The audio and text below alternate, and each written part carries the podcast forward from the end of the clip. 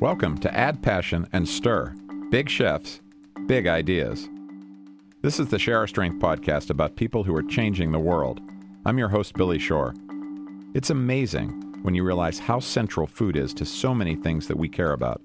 It affects our health. We see kids with nutritionally related problems, many of them overweight, even though they're undernourished. It affects our ability to learn.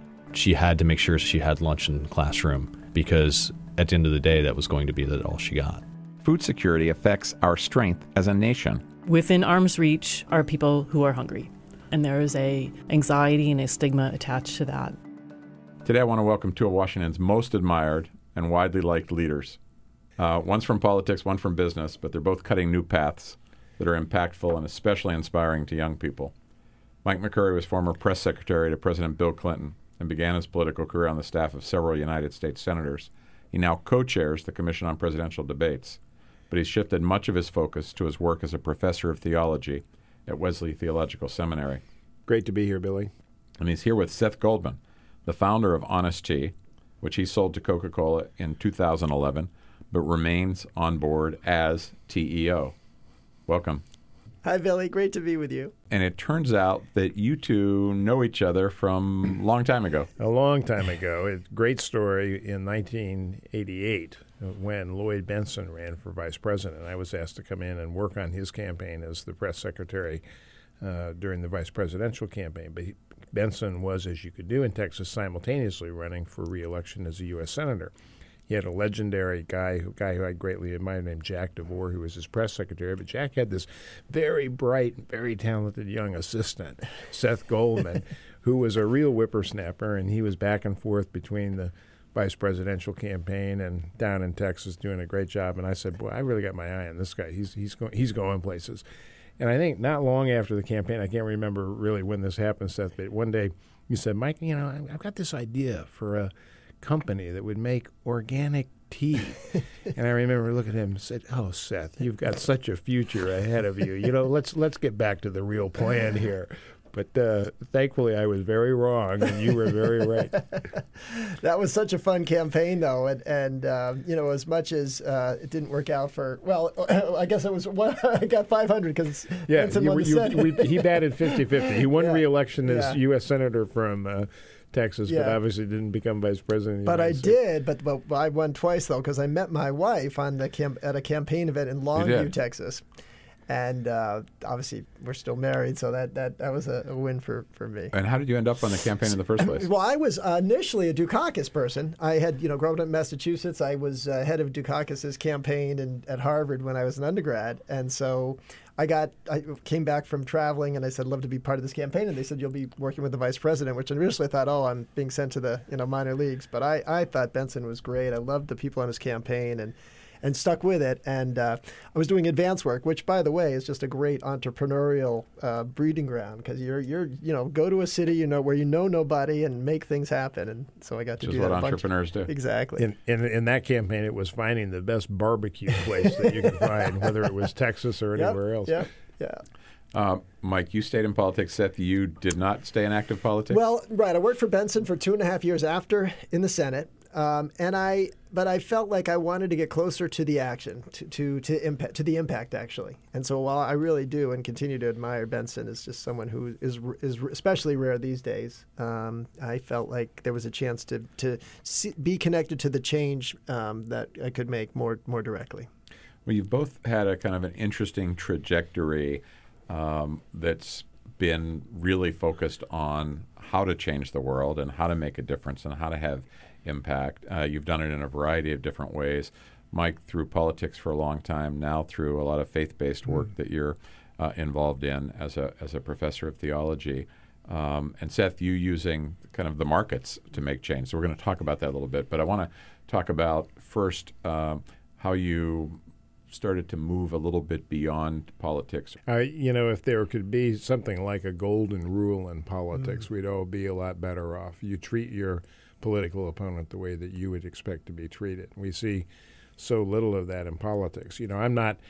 I mean, I wouldn't describe myself as a super zealous religious guy, but I did find in my studies. Um, that I undertook at the seminary. I, I, by the way, went from being a student and getting a degree to being a member of the faculty in record time, mostly because one of the guys that I had worked with on the faculty at Wesley Seminary went to work for Senator John Kerry, uh, doing kind of faith outreach in the faith community on behalf of the U.S. State Department. So that created a vacancy, and I was asked to go fill it. But um, it's certainly not about being holier than thou. It's just that there are some fundamental values about how we treat each other and how we seek moral and social justice that I think arise from faith communities.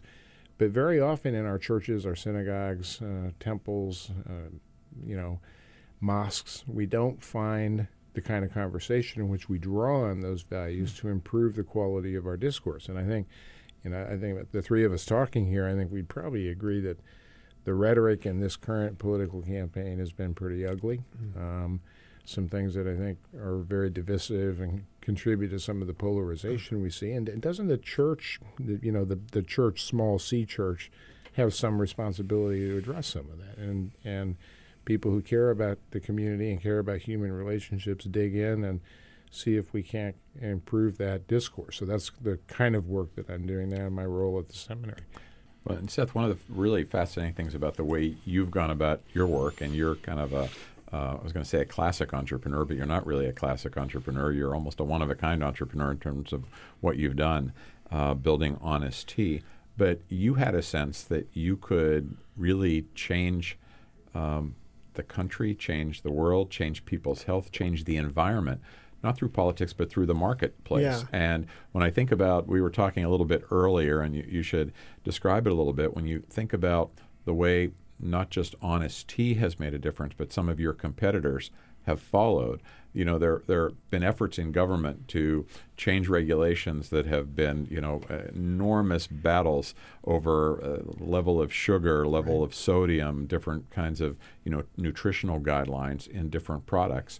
Uh, yet you've let the market uh, decide that. So just sure. describe how you've done that. Yeah, I mean, I think I, I, guess I think of my role as being an activist, and you know, an entrepreneur is the way to be that activist. And so, if you had told me I'd be running an organization that helps eliminate billions of calories from the American diet, or helping to convert acres of land to organic agriculture, or raising fair trade labor standards, I'd say, wow, that's a neat NGO or, or a government entity. I wouldn't have right. necessarily expected it to be a, a for-profit business, but um, that's that's you know what we've been able to do through the marketplace. And it is it's funny because it you know although obviously I'm not campaigning in the same way, I still feel like we're running a campaign. You know, we every day there's an election on the shelves of the you know the beverage shelves or, or, the, or the store shelves, and and people have every time they choose a product, they may not knowingly think about voting when when they make a decision, but they absolutely do choose to have an impact uh, one way or the other. So, so tell us. Well, I was just going to ask Seth to tell us where this started. Yeah. So because so yeah. everybody understands just kind of the genesis of Honest Tea to begin with. Yeah. Well, it started with the fact that I was thirsty. I was uh, literally went running in uh, Central Park after an uh, investment presentation. Was working for a mutual fund company and and uh, was thirsty and said, "There's nothing here that's going to quench my thirst." And so I reached out to my business school professor Barry Nalebuff, and I because when I was his student, we had talked about the fact that there were all these sweet drinks and all these watery drinks, but nothing in the middle. So um, I reached back out to Barry. I said, I think I am ready to do something about this. And he had come up with the name Honest Tea uh, as the place to go. And so we knew a drink that could be less sweet um, and moving toward organic and fair trade was something that could be novel, especially with the name Honest, which is this sort of foundation or, or umbrella platform for it. And this is not just a success story for Honest Tea, though. This is a success story in changing people's uh, choices, changing yeah. competitors' yeah. decisions as well, right? Yeah, yeah, that's what's neat. When we started, the whole landscape was, you know, basically all the bottle teas were at 100 calories. All the kids' drinks were 100 calories per pouch, which is more calories per ounce than in a can of soda, and that's what I was putting in my kids' lunch boxes. I'm embarrassed to admit now, but uh, because we've been able to create these products that have succeeded, you know, the whole there's a lot. We, I, I, you know, one of my favorite phrases is by the CEO of Patagonia, and she says, "We want to create an environment where our competitors feel uncomfortable if they don't follow us. You know, mm. and we've seen the shift toward lower calorie. We've seen the shift toward organic, and and of course we're not the only ones doing it. it. it. would be wrong to say we've been driving it, but driving it, but we've helped prove that it's possible, and and uh, it's neat to see others follow. And it, you know, so much has to be focused on young people. Billy and I were talking the other day about a, a, an idea a friend of mine has about really concentrating a lot of the national service movement around focusing on how do you lift the health standards of children in kind of the bottom 10% Yeah. of our society, of our economy. Yeah. Because if you could bring them up, you know, we, we rank miserably. We're like 48th or something. Yeah, But if you could bring this bottom 10% of kids up to like the median, we would be back to being number one. Yeah. You know, like most people say, well, we're America. we should be number one. But, uh, I, you know, I'm thinking about that because I, I imagine that the, the value of your product, particularly for younger people, uh, and getting them kind of thinking about different Yeah. alternatives to, you know, sugary drinks and things like that is, is very, very important for a lot of different measures of health and Absolutely, and that's Welfare. what's so. One of the lines we have that's most successful is this Honest Kids drawing. It's the drink pouches, and what's striking about it is, like I say, every the before we got into this, 100 calories per ounces was the standard. If we move it to 40 calories, you change a child's palate, you know, in grade school, then you're going to change the way they think after grade school too. So it really is. We we have the chance, and once again, it's not just about us, but when you can change a child's diet early early on, you're changing their what their lifetime, you know, calorie trajectory too.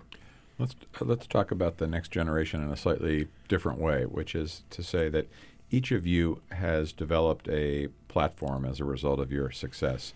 Uh, Mike, you had a platform that included the podium in the White House and the press room, um, and now as a professor, um, working with a lot of young people who are trying to find their way and figure out how to make an impact. Seth, you have a platform as a successful business leader and you're asked to give talks all over the world and you know there's a lot of young people who similarly i think want to find a way to make a difference love business love the market want to find a way to do it there uh, what do you see as the opportunity for young people. What are you telling them? How are you trying to coach them? Uh, mike I'm, I'm guessing that it, particularly at the theological seminary there are young people a lot of people kind of on a journey to really uh, almost a quest to find for themselves who they are where they can make a difference. Yeah, and and Billy, don't leave yourself out of this equation right. because you've built a very successful uh, nonprofit organization focused on childhood hunger and running the No Kid Hungry campaign, which relates a lot to what Seth was just saying because we were Definitely. successful on that front. And I think, you know, you and I are exactly the same age, I think, and we, you know, enjoy working with these very talented young people that we encounter and see them moving on and see them taking things on. I, I guess what I'd say, particularly the young people who are at a place like a seminary, they are discerning a call that they think is divinely inspired. So there's an element of this that is really deeply spiritual, and they puts them in a different kind of place when they think about how they're interacting in their community and how they're working on other things. And that's a that's a very very sensitive moment because you know I'm basically asking them to really let their guard down and go out into communities and run the risk of saying things, whether they care about a political issue or an issue of social or economic justice, say things that likely will offend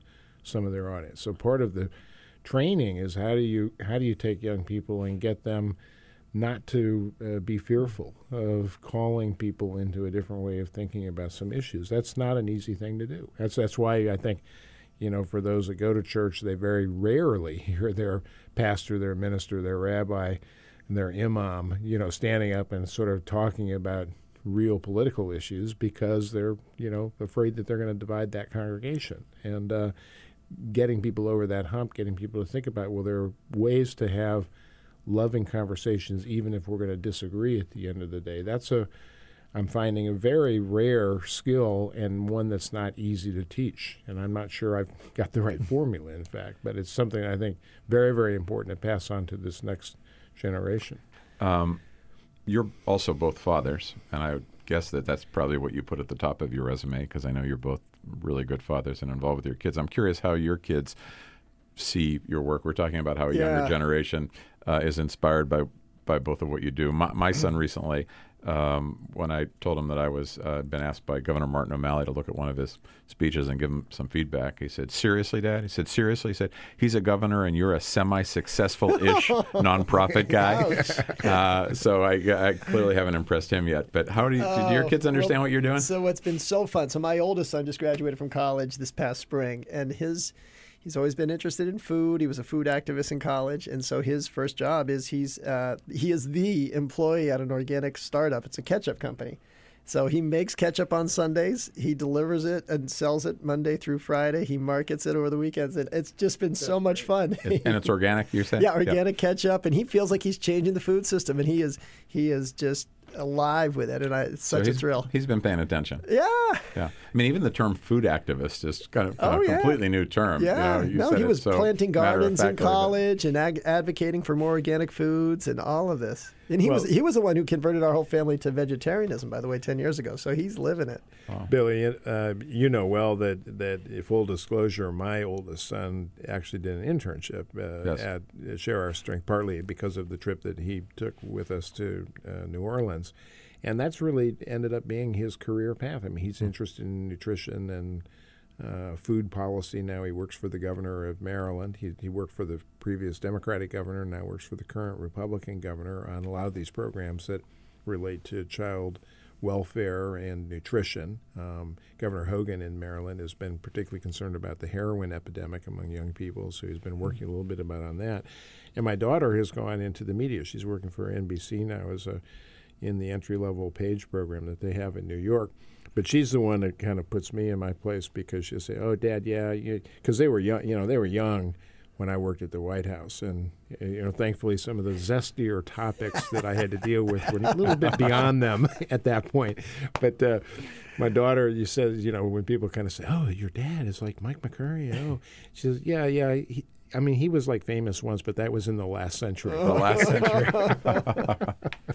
um, now, where where are you two headed next? You're you're actually branching out a little bit beyond Honest yeah, yeah, yeah. I've just taken a role as executive chairman of a company called Beyond Meat. It's a plant-based protein. Uh, so animal using uh, plant protein to replicate the texture and sensory experience of, of animal protein. And I'm, I'm, I'm still staying with Honest Tea. I'm not leaving honesty, Tea, but I'll take on this additional role. And, and really, I, I assume part of a kind of larger ambition to continue to impact oh, the yeah. food system. Yeah, it's just getting started. You know, there's a lot to change. The, the, the, the case is clear and the opportunity is clear as well. I mean, I, uh, one of the things I say is, you know, we're buying low in terms of, you know, coming in and trying to change. Uh, we have a food system that's pretty much broken, a health of, of general population health that's um, very ranked, you know, ranked 40th in terms of life expectancy. So we've got a Hmm. great opportunity to change it and, and a need as well. Professor McCurry, how well. I've, I've got uh, courtesy of the Henry Luce Foundation, a great uh, grant that they have given Wesley Seminary, a good opportunity to build what we're calling a Center for Public Theology at Wesley. Public theology is how do these, how do our various faith and religious traditions impact public policy and governance and politics, uh, some events and issues that arise in the public square. So I'm concentrating a lot of my time and effort on that. You're going to have your hands full. That's Yeah. well. As we wrap up here, one of the things that we always like to try to cover is uh, some sense for people who are listening and, and are inspired of what they can do to make a difference. And it strikes me that you know, in terms of what you've both talked about, um, some people think, well, okay, I can't be a congressman, I can't be a CEO, I can't be a business leader, I can't be a professor. But there are choices that individuals mm-hmm. can make in their own homes and in their own lives that could actually have pretty profound impact. So, if you could each just say a little bit about, you know, what people can do to make a difference. Sure. Yeah. I mean, everyone's diet is your way of interacting with the planet. You know, you, you're, there's nothing coming out of a factory that doesn't start somewhere in the planet, and that people aren't involved in. So the choices you make affect, you know, the ecosystems that they source from, the people involved in it, and uh, with that choice, you know, you, you have the opportunity to, to, to I'd say, to, to make a positive impact. And we certainly, um, I, I believe that's that's a choice we all have, and, and I just wish everyone paid attention to it every time. And where do people go to learn more about that? If you really, if you really do want to understand Yeah, how well- your diet intersects with the planet, Well, um, I, I would say a good company would be transparent about it. Um, we actually, you know, you can go to our website, Honest Tea's website, and there's a map that literally shows every ingredient uh, we use and where it comes from, the community it's sourced from, a picture of the ingredient, uh, and a few few weeks will be video from those communities. So, not everyone's going to go there, but um, you certainly have the right to ask. and know, I, the- I've been on that website and I've been on that map, and it looks like you've personally been to a lot of those I've been places. to a lot of them Yeah. because these are our partners. These are the communities we want to help support, and and, uh, and you've satisfied your own conscience Yeah, that you know absolutely. those products are doing what they should be doing. Absolutely. And then, of course, the other way people can get that information is to look for either the USDA organic seal, which is a federally enforced standard that, that does stipulate about the environmental conditions, or a fair trade seal, which talks about, you know, means the labor conditions have been inspected and that there are a source of uh, um, income going back to these communities separate from the owners um, that's going back to the workers as well. Mike, and if you're looking less externally but more internally as a Well, yeah, I was, theology gonna, I, student, would, Mike, I, I was going to say, of course, there are lots of different ways that any individual can get involved and share their strength, and there are organizations, there are volunteer opportunities, all kinds of things like that. But I guess my counsel would be, as busy as we all get, and everyone, young and old, get incredibly busy. You have to reserve time for your spiritual needs and mm-hmm. for being in touch with something that's a little bit larger than self. Now, that could be for people prayer, it could be meditation, it could be just taking a long, quiet walk in the woods and enjoying a glorious uh, summer winter day like we've been having in Washington. But uh, but it, it's really making some time to reflect on the things that mean the most in your life. And I think sometimes we rarely do that, even though we, we sort of think that we should. But the, the reality of trying to make the time for that, it's hard to do. And, uh, you know, being disciplined, having a spiritual discipline is something I think is really important. and you can realize, as Seth once said, that politics isn't the only way to be a change agent, right? You Right. can change yourself. Right. Um, thank you both. I'm here with Mike McCurry, who's professor of theo- theology at Wesley Seminary, Theological Seminary, and co-chair of the Presidential Commission on Debates. And I'm here with Seth Goldman, the CEO, TEO, actually TEO of Honest Tea. So thank you both. Thanks for bringing Thanks, us together Billy. again. Great yeah, to have you. Great conversation. Add passion and stir. Big chefs, big ideas is the podcast from Share Our Strength.